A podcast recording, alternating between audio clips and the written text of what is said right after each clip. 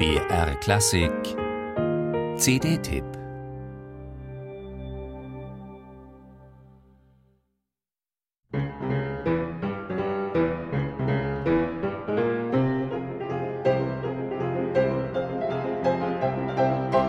Ich bin kein Weib, ich bin ein dunkler, feuersprühender Vulkan, schrieb Marie-Jael einer Freundin. Entsprechend beunruhigend wirkte sie auf ihre Zeitgenossen.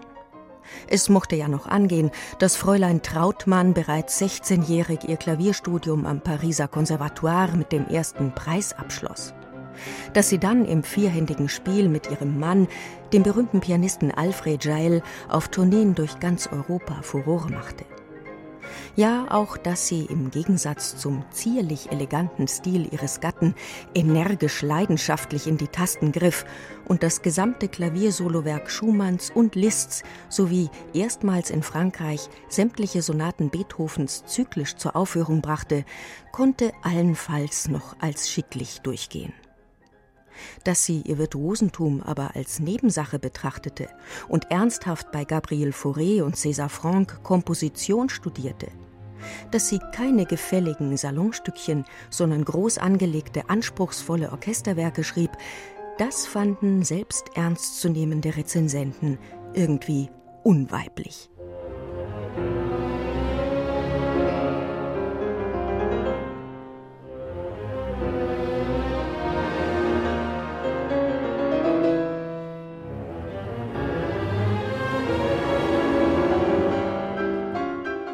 Zum Glück gab es den langjährigen Vertrauten und Seelenverwandten Franz Liszt, der Marie Jael die Hände einer Künstlerin und den Geist einer Philosophin attestierte. Dante liebten sie beide und Marie Jael widmete der Divina Commedia eine wahrhaft jenseitige Klaviertrilogie, die auszugsweise ebenso auf dem Porträtalbum der Stiftung Palazzetto Brüsan zu finden ist, wie vierhändige Walzer, zwei poetische Soloklavierzyklen, eine humoristische Liederfolge für Sopran und Orchester, zwei Klavierkonzerte und ein hochexpressives Cellokonzert.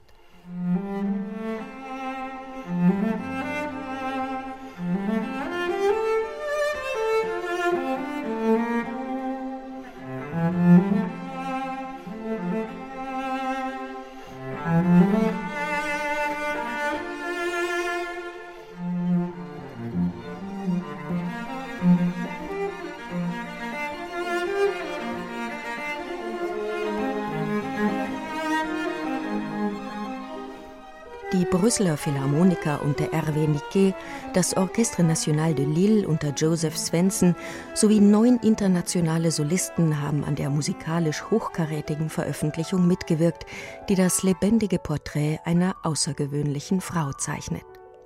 Kollege Saint-Saëns verglich die junge Marie Jael mit einem über die Ufer tretenden Wildbach, der sich mit der Zeit beruhigen und unbeirrt seinen ganz eigenen Weg finden würde.